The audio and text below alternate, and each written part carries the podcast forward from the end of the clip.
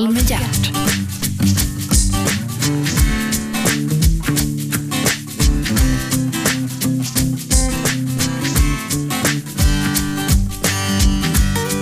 God morgon och hjärtligt välkomna till Radio 1, pratradiokanalen nummer ett. Alla kategorier faktiskt. Programmet heter Äntligen, jag heter Gert Fylking och äntligen är Lars Wallin här. Då ska du säga tack. ja, förlåt. Okej, tar vi om det då eller? Nej, det behöver vi inte göra.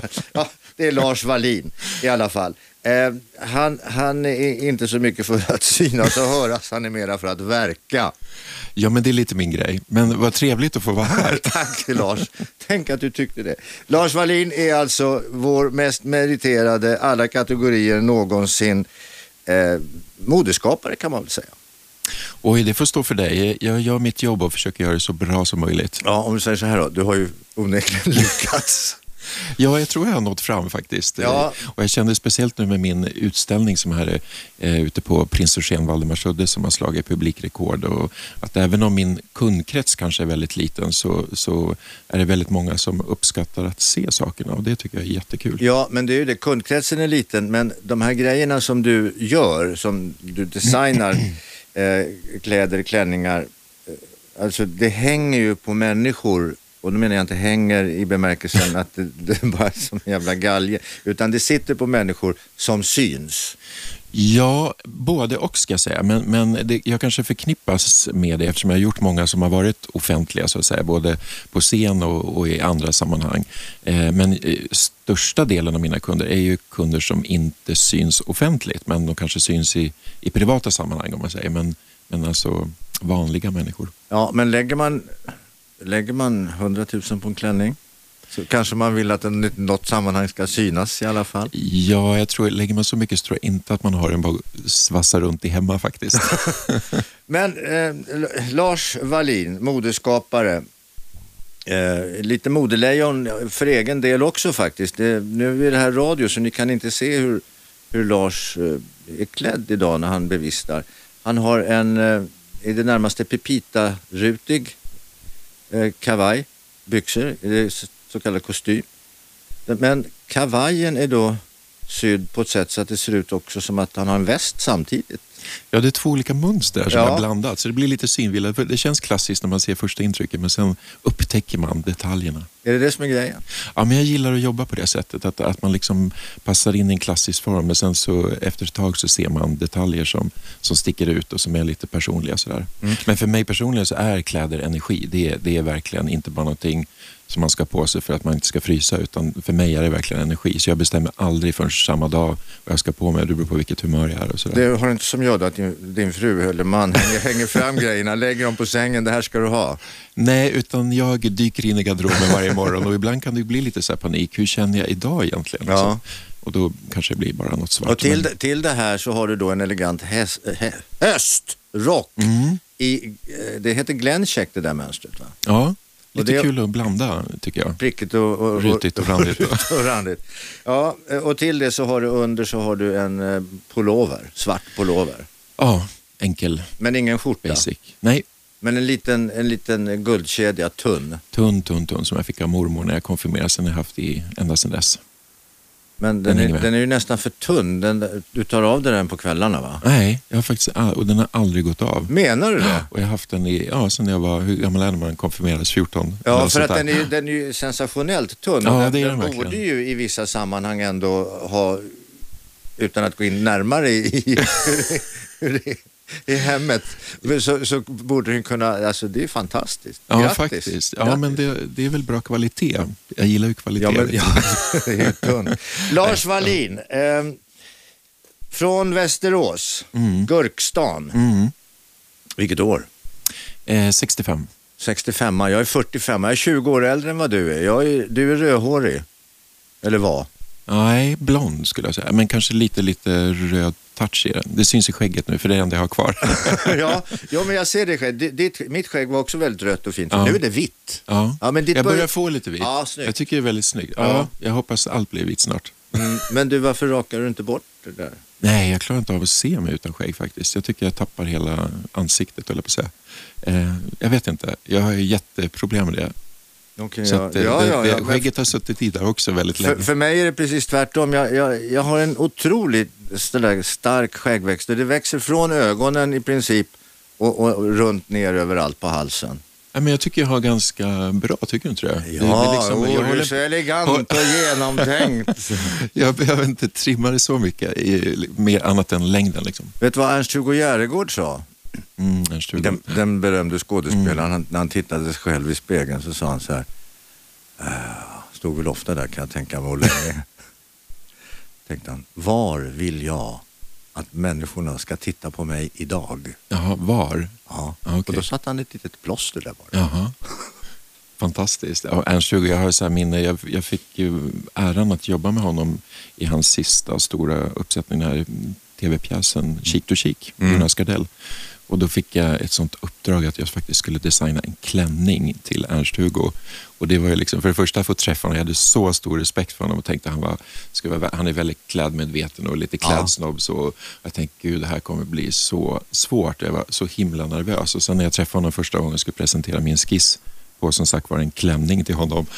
Så Alltså det var världens underbaraste människa och så ödmjuk och jag fall pladask. Alltså vilken du, vad kom- trevlig människa. Ja, men var kommer det därifrån förresten? Klänning, klänning, eh, kjol är ju världens mest vanliga plagg, både bland män och bland kvinnor. Mm. Varför har det blivit så att vi inte kan ha klänning? Jag vet inte. Jag tycker det där är konstigt överhuvudtaget. Varför kan vi inte bara se på varandra som människor och, och överhuvudtaget? Att vi, Ja. vi kan väl, men jag vet inte varför, det, varför tjejerna har tagit patent på det. Ja, eller också är det, det- är det vi som på något sätt inte vågar be, bejaka, då blir ju det en kvinnlig sida.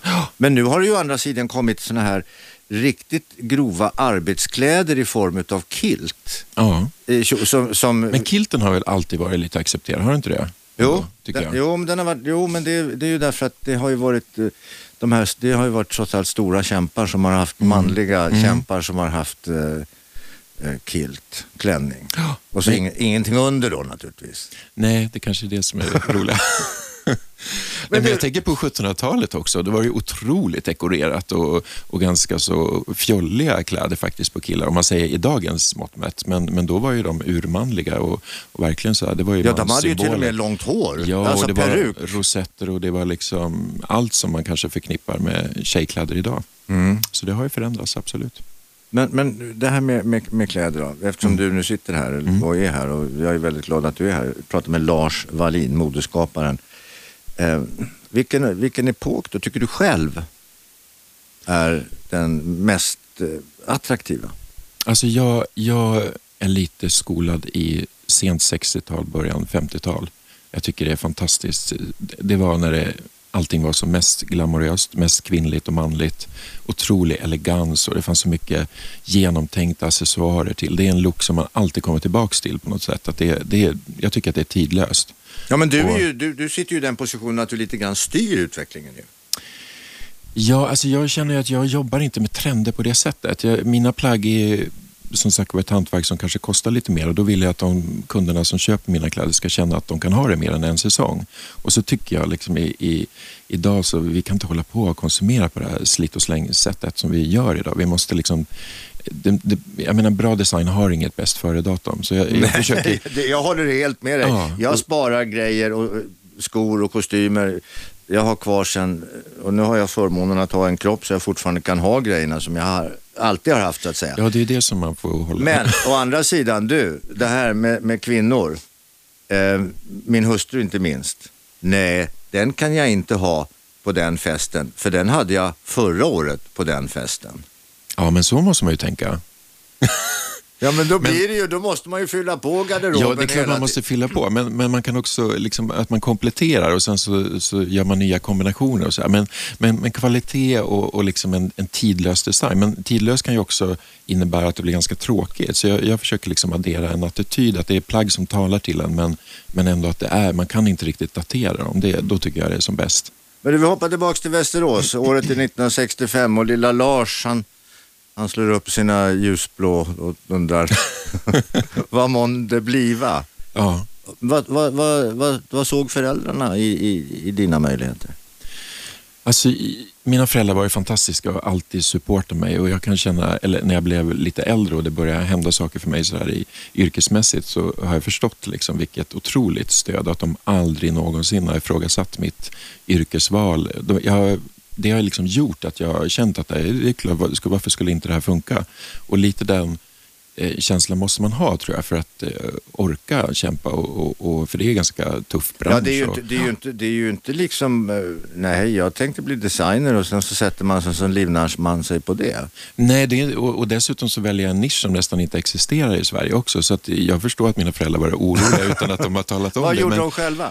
Min pappa han var trafikpolis och mamma jobbade på bank. De är pensionärer nu men fortfarande väldigt aktiva. Men, så att det var inte all, ingen i släkten överhuvudtaget jobbar med någonting liknande som jag håller på med nu. Men... Polis och eh, tjänsteman på bank. Ja. Alltså, det låter ju väldigt borgerligt på något ja, sätt. Ja. Även, om, även om pappas yrke naturligtvis var väldigt utsatt på sitt sätt. Mm. Polis är ju, då släpar man väl naturligtvis hem en jävla massa elände från jobbet och tvungen att gå igenom. Ja, jag tror pappa var, eller är lite psykolog så också. Han var väldigt bra på att Ja.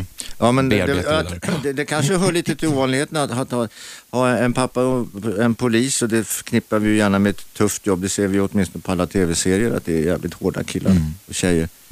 Att då nära en, en son vid sin barm som sen ska designa klänningar. Det låter mm. inte riktigt... Eh...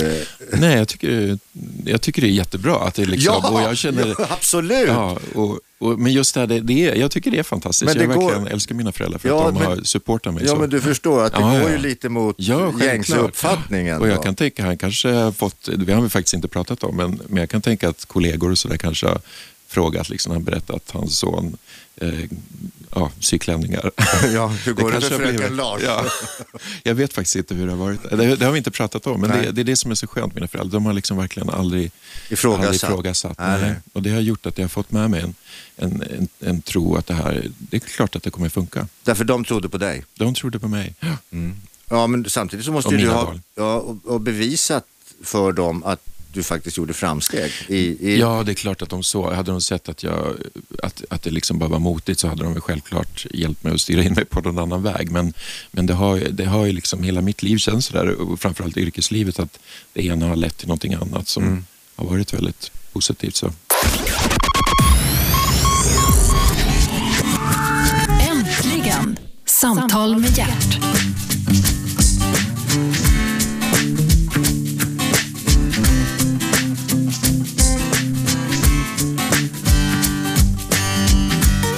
Välkomna tillbaka till Radio 1 som du lyssnar på. Det är pratradiokanalen nummer ett. Programmet heter Äntligen. Jag, Gert Fylking och äntligen...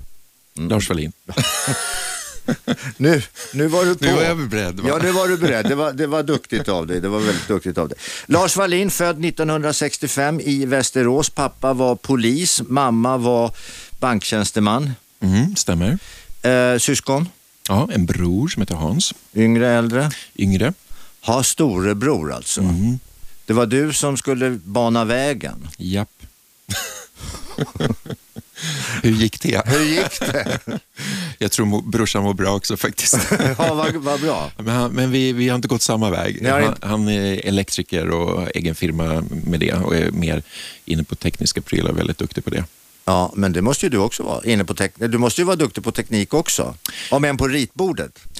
Ja, ja, ja precis. Du tänker så. Ja, mm. absolut. För det handlar ju om vinklar och vrår och mm. det handlar om, om eh, alltså designa. Det är inte så jävla lätt. Nej, och tänka lite logiskt och sådär också. Ja, och, se och lösa tre, problemen. Tredimensionellt. För, ja, det, ja, det måste man kunna ja, träna upp ögat. Men du, du, du, växer upp i Västerås? Och, och Hökåsen faktiskt, lite, lite, lite utanför Västerås, i ett villaområde där faktiskt. Jaha, till och med utanför ja. Västerås. Mm. Riktigt på landet var det då. Men, ja. men du, eh, okej, okay, och, och sen så började du skolan? Ja. Eh, och, det gick bra? Jag var nog ganska sådär, ja, jag tror inte att jag var varken bra eller dålig. Jag var nog så medelmåtta. Du var midstream. Fast jag alltid, hade alltid fina betyg och så i teckning och de kreativa ämnena. Men, du, men du, var, du låg i mitten när det gällde studieresultat och sådär och var duktig i teckning. Fine. Ja. Men i övrigt, när, när började det här liksom segla, segla iväg den här skutan Oj, det var jättetidigt. Alltså jag har, mina föräldrar berättade när jag var liten, två, tre år redan, liksom, så började jag bli fascinerad av vackra saker. Alltså jag kommer ihåg, eller jag kommer inte ihåg så mycket, men min, mina föräldrar berättade att just när de skulle ha kalas och sådär så vägrade jag att gå och lägga mig. Så jag satt där i min pyjamas till alla gästerna hade anlänt och jag fick se vad, vad kvinnorna hade på sig. Och, och gärna, mm. och ibland var det något som jag extra fascinerad Då fick de ta av sig skorna eller halsbandet så jag fick känna på det. Och så, det så. så, att det, ja, så att det började tidigt. Och ett annat så starkt minne är när Holiday Nice, den stora amerikanska isshowen ja, kom. Och jag tror att jag var tre eller fyra år som mamma tog med mig på det och vi satt längst fram och eh, jag visste inte riktigt vad jag skulle förvänta mig men när, eh, när ljuset eh, tändes och det står en jag har fortfarande den här bilden etsar sig fast. En isprinsessa fullkomligt täckt av eh, strutsfjädrar och guldpaljetter och jag bara skriker wow. Och höll andan så mamma trodde att det hänt något fysiskt med mig. Liksom. Ja, men det hade men, du gjort också. Ja, ja men det, det, liksom, det var inte sjukligt. Det var bara, jag var så ja. tagen. Och sen dess så gick jag liksom, tror jag, 14 år i rad på Holiday Nice. Det var det stora. Jag kunde inte äta den dagen de kom till stan. Och, jag var så förväntansfull och älskade det där. Och jag kan fortfarande höra det här ljudet när de åker ut i mörkret med skridskoskären och krinolinerna slog i isen. Liksom. Äh, det är verkligen... Häftigt. Ja, en häftig värld. Och då var du såld? Då var jag helt så, ja. Då visste du, det här är inte bara mitt kall, utan det här är mitt liv. Ja, men grejen var det att jag, alltså det här kreativa har jag alltid vetat, men, men just att det skulle bli kläder som blev mitt uttryckssätt först och främst, det, det kom egentligen mycket senare när jag gick i åt, eller nionde klass egentligen på, på högstadiet. Eh, då, då vi hade, det var tradition på skolan att göra skolrevy mm. och jag blev invald i kostymansvarig gruppen där. Mm. Och då fick jag upp ögonen det här med, med liksom att, att det var kreativt att hålla på med kläder och att det var ett kreativt uttryckssätt. Och, och jag kände då fick ja, jag kläder så här, wow. är bara någonting som man hänger på, ja, utan det måste finnas en tanke någonstans. Jag hade inte riktigt tänkt så. Jag har alltid hållit på att teckna och måla och gilla färg och form och sådär. Och jag var alltid liksom så fascinerad av Ingrid Skrivelius rapporter från Paris och couturevisningarna och det, det är hon ja. som drog in mig i den här var världen. I, I tv var ja, det. Visst. Ja. Och jag, såg, jag gjorde en intervju i tv för några veckor sedan och då, då spelade de upp en sån här gammal, jag har inte sett, för jag har dem på VHS och jag har inte möjlighet att se dem. Nej, jag har nej. spelat in allting. Och då, då börjar hon och säga så här, ja nu får ni blunda ni som inte gillar mode. Alltså på 70-talet så var det ju så, Visa Couture, hon fick ju väldigt motstånd när hon gjorde ja. det. Liksom. Men jag älskade, hon drog in mina världen och lärde mig ord som pansammet, organza och toal och jag tyckte, gud vilken fascinerande värld. men, det... men hur var du själv klädd vid den här tiden? Nu ja. pratar vi om 14-15 års ålder alltså. Ja, eh, ibland så, alltså jag, jag, har väl aldrig klätt mig, men jag hade någon period där jag höll på att experimentera ganska mycket faktiskt. Och, och, och då kan jag väl tänka idag liksom att då borde kanske mina föräldrar sagt att du ska nog inte gå ut sådär. Men, men va, va, hur kunde det te sig? Oh, Gud, jag har ett sånt där, en sån där bild som jag hade. Jag hade en sotamössa. Okay. Eh, klassisk herrsotamössa så, ja. full av strassbroscher. Jag hade en svart polo med en nätbrynja ovanpå i vitt. ja, det var så konstiga kombinationer och för korta byxor. Och, ja, väldigt, eh, men, men det var bara en period. Sen, jag, har liksom, jag, tycker inte jag, har, jag har alltid brytt mig om kläder och kvalitet men och färger. Men vad hade folk för synpunkter då? Vad jag fick för synpunkter? Alltså, ja, nu kommit Lars, hallå? Nej men det var ju, jag, jag, råk, jag, när jag gick i åttonde klass så blev jag ganska brutalt mobbad i skolan också. Mm. Och det var mycket för, på grund av att jag klädde mig, alltså då klädde jag mig inte så extremt som det här exempel som jag sa nu. Men det räckte, där räckte det med att man hade liksom samma färg på strumpor som tröjan så vart man extrem. Och, Jaha. och det var, jag var ju ganska tidig med så trender så att det, det liksom också stack ut för folk vad sjutton han på sig. Men sen kunde det gå några månader så hade alla samma sak. Så att, men jag blev väldigt utsatt då faktiskt. Så att, eh, det, det gick ganska så illa där. Och, blev, blev, blev du fysiskt? Fysiskt, ja, Aha. fysiskt och psykiskt också. Så att det, och jag förträngde det lite för jag förstod aldrig liksom varför varför får jag inte klä mig som jag vill? Och, och jag var väl ganska tacksamt offer för jag, jag liksom sa inte emot och sådär. Men jag fattade inte varför och jag var men, väldigt ledsen. Men hur löste du det? Gick hem och fortsatte att rita eller hur bearbetade Ja, eller jag gick hem och låste in och, och, och grät faktiskt. Och sen eh, är det kanske se, det året var lite traumatiskt för mig och, och jag förträngde väldigt mycket. Jag pratade inte med mina föräldrar heller. De visste inte om riktigt hur, de förstod att jag mådde dåligt på, på, på slutet av terminen. Och det, det gick så långt att jag hamnade på sjukhus faktiskt för att jag blev så dålig. Och då, då först började liksom, skolan tog upp det. Det här var någonting som alla såg, men man pratade inte om mobbing på den tiden. Liksom. Och, Nej, det fanns inte. nej, det var, det var liksom inte ett problem. Liksom. Man förstod inte vad det här gjorde. Vad var det, men du sa att det var ett jobbigt år. Var det mobbingen eller var det ytterligare saker som... Nej, det var mobbingen, men det, det, jag, som sagt, jag blev ganska brutalt Ja, det räcker mobbad. ju om det, det, ja. det satte. Du vet, jag, kom, jag tog alltid senare skolbuss hem för jag ville inte riskera att eh, träffa de här mobbinggänget. Då, eller jag kom för sent till lektionerna för att jag inte ville stöta på dem i korridor, korridoren. Och, sådär. Mhm. så det, och det var, det var ju liksom verkligen, du vet, de kunde komma ett helt gäng och bara mula mig på vintern där vid min, när jag stod i mitt skåp. Liksom 10-15 killar som bara Mhm. och kastade möbler på mig, gick förbi kafeterian. Och, ja, det var ju ganska brutalt.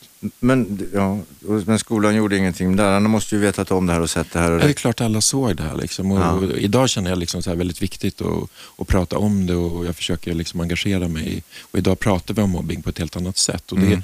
det är så synd för mobbingen, ja, nu hamnar vi där, men, men liksom mobbingen är, jag tror egentligen mobbarna inte, det är ett sätt för dem att hitta en position i flocken på något sätt och, och hävda sig och så hittar de ett, de vet inte riktigt, de förstår inte vad de gör. Nej. För mig så, så liksom kunde jag vända det till en styrka och, och eh, bli ändå mer motiverad i att jag ska minsann göra det, det som jag drömmer om och vill. Ingen ska få styra Men det gick så långt att du faktiskt hamnade på sjukhus. Ja, det gjorde det. Äntligen! Samtal med hjärt.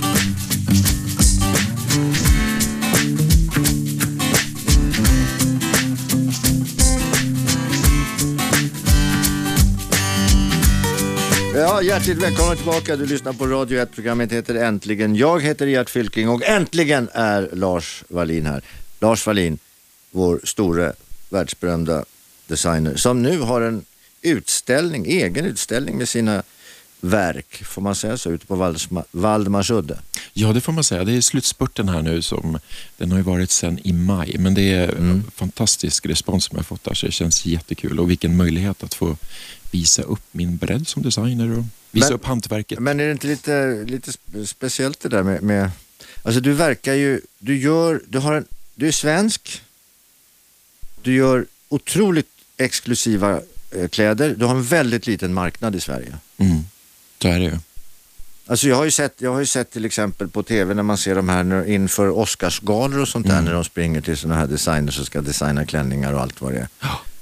Där är du inte riktigt.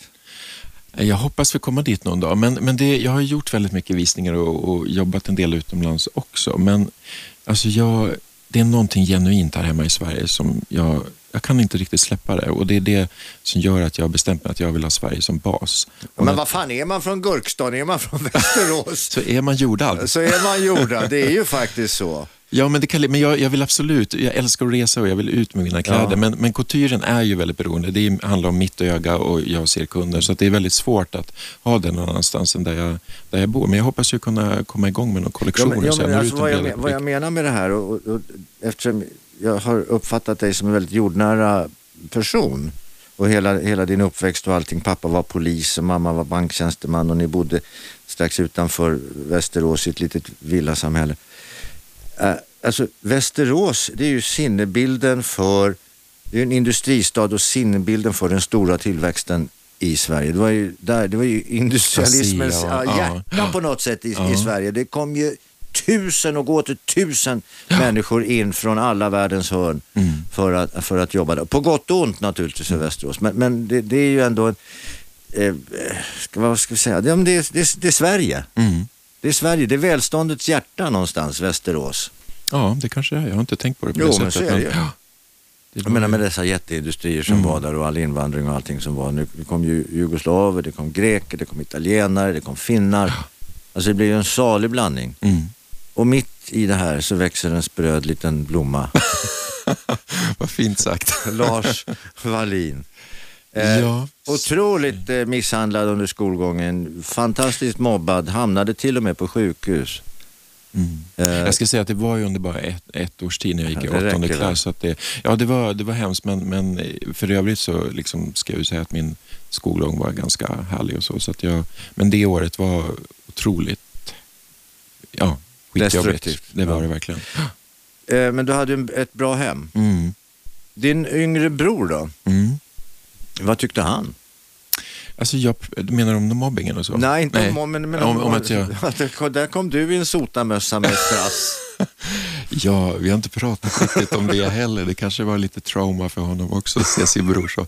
Nej, men jag, alltså det där var ju ett extremt exempel. Jag har inte varit så extremt alltså, vild i min klädstil och så. Men, men, eh, nej, men det, alltså jag har verkligen fått sån support från min familj. Och, mm. och jag tror att han har varit... Det är klart att ibland kan jag känna så att, att min bror kanske har känt att... För det, det, det jag höll på med väckte naturligt ett intresse för det var någonting annorlunda. Så hade vi gäster och så, så vart det ju gärna att de frågade kanske mer mig än min bror liksom, hur det gick med mm. jobbet och så. Och det är klart att jag, jag har förstått att det... Ja, du berättade ju att du gärna ville gå igenom gästernas kläder ja. innan du gick och la dig på kvällen om ja. det var så. Ja. Framförallt damernas klänningar och smycken och skor och allt vad det var. Ja. Ja, men, men det, och det, det, är klart att det kanske jag har fått en uppmärksamhet. Mina föräldrar har varit väldigt så, inte, inte liksom uppmuntra mig mer än min bror. Men, men det är klart att det, det eftersom man det är lite annorlunda det jag har valt i yrket och så, så det är klart ja, att det väcker bror, intresse. Din bror är elektriker, det, det är ett mer traditionellt jobb, ja. om vi säger så. Designer är ju ja. inte det. Men du, eh, din pappa var polis mm. och din mamma bank, banktjänsteman. Polis är ju uniform. Mm.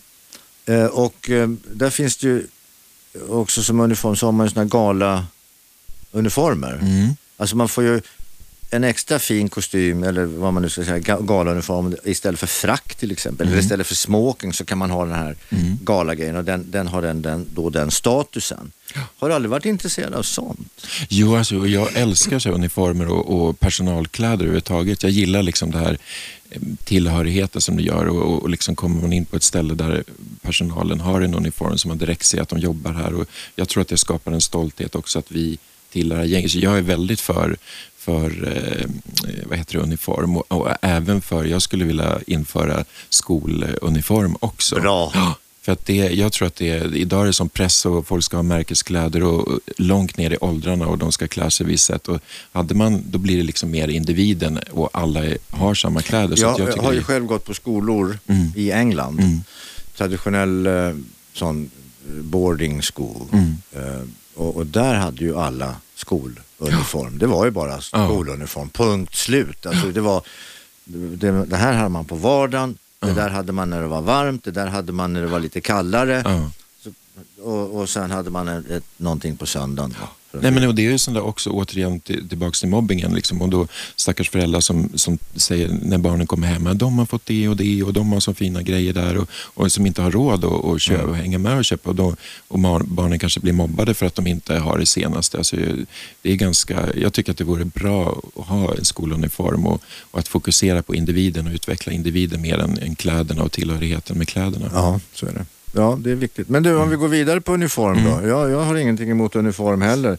Eh, tvärtom, jag tycker just det här tillhörigheten. Men om vi mm. går in på lagsporterna då. Mm. Förlåt. Mm. Så har vi nu, eh, har ju varit under över tid kan man säga en, en debatt om eh, framförallt kvinnliga fotbollsspelare. Mm. Att de inte ska ha manliga kläder på sig utan de ska, för att locka mer publik så ska oh de ha lite... God, den debatten har jag missat. Har du missat att de, den? Att de ska ha små klänningar och så eller? Ja, Kjolar? Ja, eller mera åtsittande. Jag tror till och med att eh, självaste fotbollsgeneralen Lagrell var ute och, och, och rotade det där. Och Arne Hegerfors har varit ute och haft synpunkter Men på det. Men gud, det är ju ganska hemskt. Skulle bara för att dra mer publik tror man. Du, har du tittat på beachvolleyboll?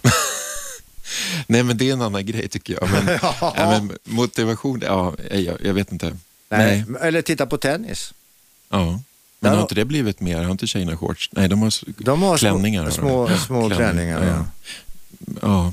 Jag vet inte riktigt. Nej, jag vet Men, men, skulle, men, men man kan ju ha shorts och t-shirt fast de är lite kvinnligare. Om vi, def, om vi skiter i, eh, i, i sporten ja. och så vidare, eh, eller om det är dam eller här. Men skulle du inte vilja gå in och designa sådana där idrottskläder? Jo, alltså, alltså rent designmässigt, men idag så händer det så otroligt mycket tekniskt i materialen. De har liksom sådana tekniska funktioner och, och jag är inte insatt i det. Jag känner att det skulle behövas liksom en hel... Fan, har du inte kommit fram till Gore-Tex än? Va? Nej, jag har inte hunnit. Jag, jag är på bävernylonen.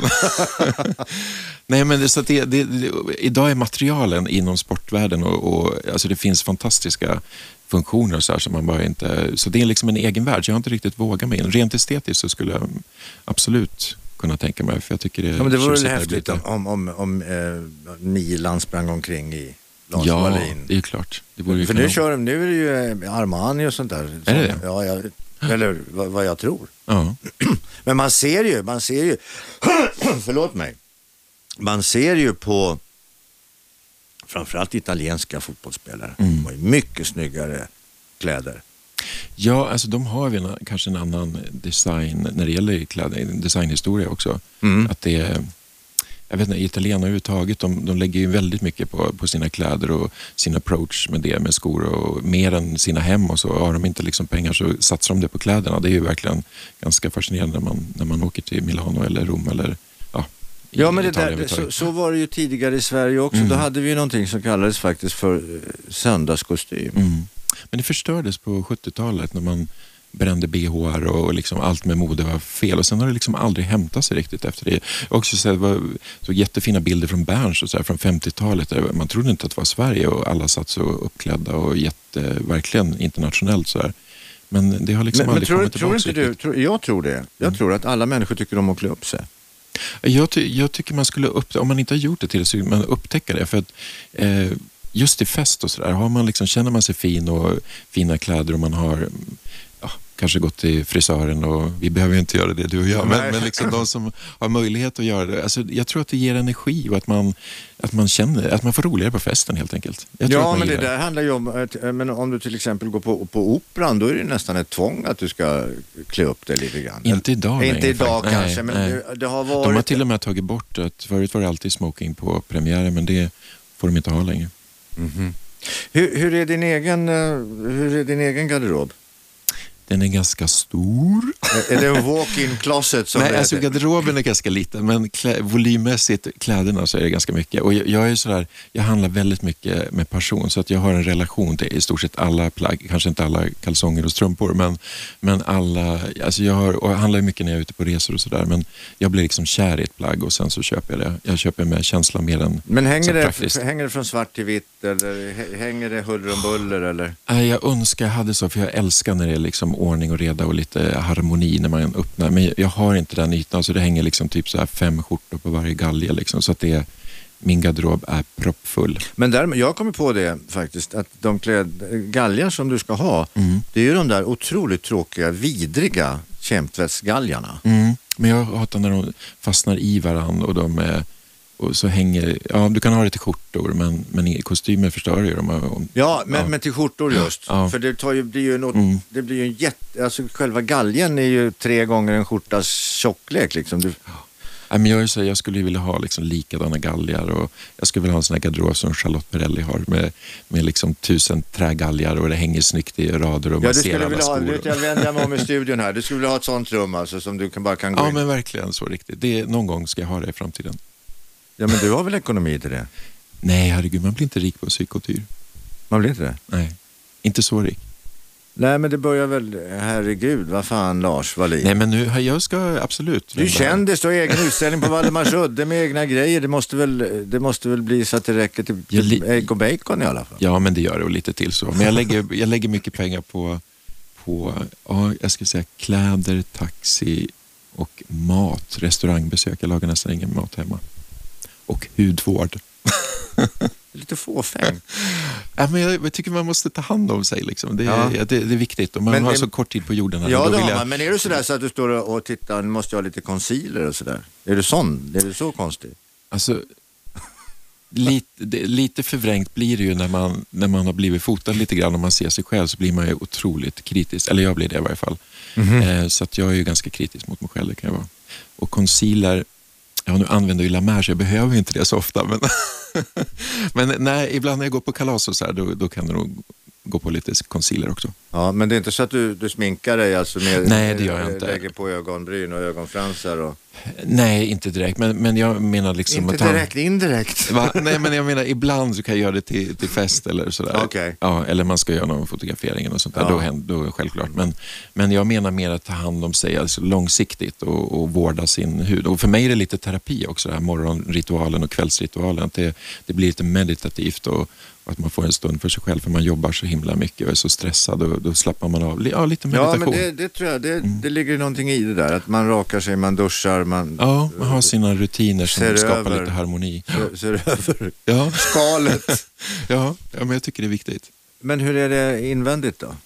Sköter du dig där också? Jag försöker. Jag, ingen, jag, jag tycker inte, man blir ingen rolig människa om man är så här slavisk liksom, efter någon slags diet eller så. Men jag, till vardags när jag inte behöver, eh, då, då försöker jag tänka lite vad jag stoppar i mig också.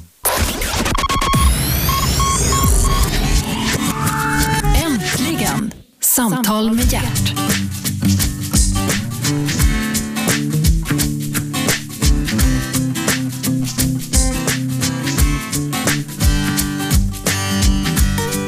Hjärtligt välkomna tillbaka. Du lyssnar på Radio 1, pratradiokanalen. Programmet heter Äntligen. Jag, Gert Fylking och äntligen är Lars Wallin här. Lars, Mm. Du är välkommen hit. Det är så himla trevligt att Ja, vara här och få ett och jag- riktigt samtal. Jag har längtat efter dig. Vad härligt. Ja, faktiskt. Vi har setts några gånger som man gör ute i, i vimlet och så har vi stått och pratat och så har du köpt Mhm, Lars Wallin bjuder på champagne, kom allihop. Har jag varit så flott? Ja, så fint har det varit under stundom. Men du Lars, eh, det är ju så, du, du är känd, väldigt känd för dina kläder, framförallt dina damkreationer. Dam, kreationer. Eh, hot couture som det heter. Eh, nej, det får man inte säga. Jag Det får man inte couture. säga. Haute couturen är eh, regelstyrt från Paris och finns egentligen bara i Paris. Jaha, det är som champagne och, Ja, och är- konjak och sånt. Ja, så i Sverige får vi inte säga det. Men, och, och dessutom så är det liksom, det, allting är sytt helt för hand. Så, men jag försöker ta det uttrycket som för mig haute couturen är och, och göra couture som jag säger här i Sverige. Du, eh, men du gör ju inte bara klänningar. Nej, det är ju så liksom att, att det, det är ju, vi pratade om det tidigare, att det är ju egentligen ingen marknad för couture här i Sverige. Så att, men när jag jobbar med det så vill jag göra det på mitt sätt. Men då har man tvingats för att få lite ekonomi att göra andra projekt också. Eh, så nu har jag gjort en hel del mer kommersiella samarbeten kan man väl säga. Både i ja, skinnbranschen och sängbranschen, inredningsbiten och skor och, och nu senast faktiskt också fick jag designa Flora-paketet och det var ju lite oväntat. Ja, Ja, och göra flora, alltså ett margarin, hur man får couturekänsla på det, det, det var en utmaning kan jag säga. ja det kan jag förstå. Ja. Men, men, det, ja, men det där är väl inte, det är ju inget konstigt att när man, man, man håller på med, med, med en grej och man, man är designer som du och man tänker i olika banor, att man utvecklar sitt, kalla det för imperium. Det är ju inte konstigt att man gör det. Nej, och framförallt så kände jag, jag var ju väldigt så här, insnöad i min egen värld och, och, och gjorde min grej för att jag älskade det och tänkte egentligen inte på att, att bygga upp ett varumärke på det sättet. Det var, men sen så började jag förstå när jag sitter i möten och jag hörde liksom att, att det var väldigt viktigt för folk att tala om att de jobbar med mig och företag och så här. Då, då fattade jag att jag hade byggt ett varumärke som, var, som hade någon, något slags värde och, och då var det, tog det en ny vändning och jag tyckte det var jättehäftigt och, och liksom, nu känner jag väl, nu ska jag försöka förvalta det och, och jag får ju många som, ja, som sagt var, som, som drömmer om att få en klänning från mig men de har inte kanske möjlighet, eh, varken ekonomiskt eller att man rör sig i sådana sammanhang att de har möjlighet att köpa couture. Men då är det kul att kunna nå dem. Men finns det en begagnad, begagnad marknad för dina grejer? Ja, det är ju så. Det är det som är så härligt tycker jag med couture. Att det har ju ett andrahandsvärde både i generationer i familjen men, men även i second hand-affärer och, och på auktioner och så också. Jag ska faktiskt vara med på en auktion nu på Bukowskis, en sån här med det? Vintage, vintage eh, auktion. Jaha, Mm. till och med Bukowskis alltså. Ja. Då har man kommit en bit. ja, det känns flott. ja, det gör det. Du, om vi pratar material då helt Ja. kort. Vilket är det bästa materialet? Siden. Mhm. Ja, det finns otroligt mycket typ, olika typer av siden men, men den lysten och det, det är ett levande material som formar sig när man jobbar med det. Man, man liksom kan forma det med händerna. Jag älskar siden verkligen och det, på bild blir det så snyggt också för det, oavsett om det är ett billigt siden så har det, det är en lyster som, som tränger igenom, liksom fångar ljuset och förstärker färger så fint. Så att det är absolut, eh, jag jobbar mest i siden faktiskt. Mm, Men, men eh, skulle jag inte kunna ha en siden kostym jo, till exempel? Absolut. Och, och något som är jättehäftigt som har kommit mycket det är ju siden och ullblandning. Att du har liksom det klassiska ull men sen får du det här sidenlysterytan med att man blandar in sidenfibrer i, i väven. Som är, det blir jättehäftigt, riktigt snyggt. Men, men när du sitter med dina designkompisar Mm. eh, från alla världens håll och hörn. Pratar ni om, om hur, ska vi, hur ska det se ut här nu om tre år? Eh, Nej, du menar att skapa trender och sådär? Ja. Nej, men det, det är ju liksom en cykel på något sätt. Vissa grejer kommer naturligt. Efter långt vill man ha kort, efter stort vill man ha tight och, så, och färg vill man ha enkel. Alltså mycket kommer naturligt sådär, men för man längtar hela tiden efter en förändring i modevärlden på något sätt. Men, men sen är det ju mycket, liksom, det, det handlar ju om att spegla sin värld man lever i. Liksom, så att det finns ju såna här trendanalytiker som, som konstant bara liksom skannar av världen. Vad händer ute i världen? Hur ser samhället ut? Och sen så tolkar de det med, med trendrapporter som sen hamnar i där, eh, vad heter det, de som gör alla garner och trådarna Ja, ja. och tyg och som vi som designer sen kommer och, och tittar på tygerna och så väljer man därifrån. Så det, det är inte konstigt att ibland kan det se lite likadant ut för att man, man är inne liksom på samma, vi lever i samma värld och vi, vi är påverkbara liksom på Men du, nu, nu har du gjort en, en smörask, Mm. eller mar margarinask. Mm. Eh, Kan vi inte växla upp nu? Bilar och segelbåtar och... Ja, jag har lite trevliga samtal på gång Du har det? så man vet aldrig. Man vet att man vill ha Saab kanske kan fräsa runt i en Wallin snart här. Ja, med en V8 i hoppas Ja, jag. det vore coolt. Eller en 12 kanske, V12. Ja, vi får Ja. se. Jag är inte så teknisk som sagt var på det sättet. Nej, men då kan du prata med din bror. Ja, absolut. Vi, vi blir team här. Ja, men det, jaså, det, det, det utvecklas åt det hållet alltså? Jag, känner, jag, jag älskar den kreativa designprocessen och sen Ja. tycker jag det är väldigt spännande att få komma med, med liksom mina ögon från en annan värld in i, för ofta så är det väldigt sådär att man blir väldigt inne i sin värld och så här har vi alltid gjort och så här har man alltid och då känns det ganska häftigt att komma in med liksom Ja, blåa ögon eller vad man säger. och, bokstavligen blåa ögon. Och, och liksom se på det på ett annat sätt och ta Mm. en helt annan vinkel som jag till exempel gjorde med margarin eh, med det här relieftrycket som aldrig hade gjorts förut. Och, och det, är, det är väldigt häftigt och känner att man kan tillföra någonting. Då. Så att jag, jag älskar designprocessen egentligen var man än Men hur, gör, hur, hur, område. pass begränsad är du utav manligt och kvinnligt?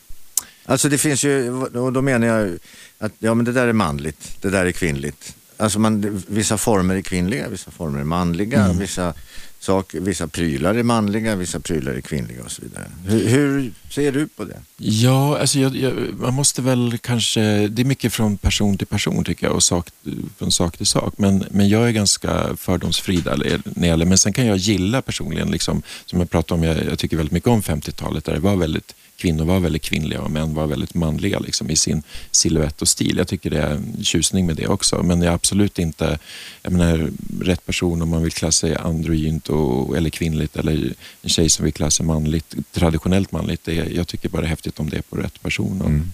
och det, det är det som är så viktigt tycker jag, att vi, vi måste ha en större eh, acceptans på eh, att man kan tänka lite olika. Bra. Du, om man vill titta på dina grejer, eh, då går man till eh, Valdemarsudde. Ja, eh, och, men det stänger till? Mm. ganska snart. Ja, det stänger på söndag redan, Ja. 18. Och vill man, vill man eh, köpa en begagnad eh, Lars Wallin, då går man på Bukowskis. Ja, kan man göra på Ja. auktionen där nu som Ja. kommer. Ja. Eller också får man leta i second hand-affärer, eller också får man helt enkelt spara Det tycker jag och lägga låter bra. Absolut. Tack så hemskt mycket Lars Wallin för att du eh, kom till Radio 1 och förgyllde denna timmen. Så himla trevligt att vara här. Jag tackar för mig, Lars tackar för sig Tack så jättemycket. och eh, vi, eh, inte, inte Lars och jag och du, utan du och jag, vi, vi hörs imorgon. Tack! 101,9 Radio 1. Sveriges nya pratradio.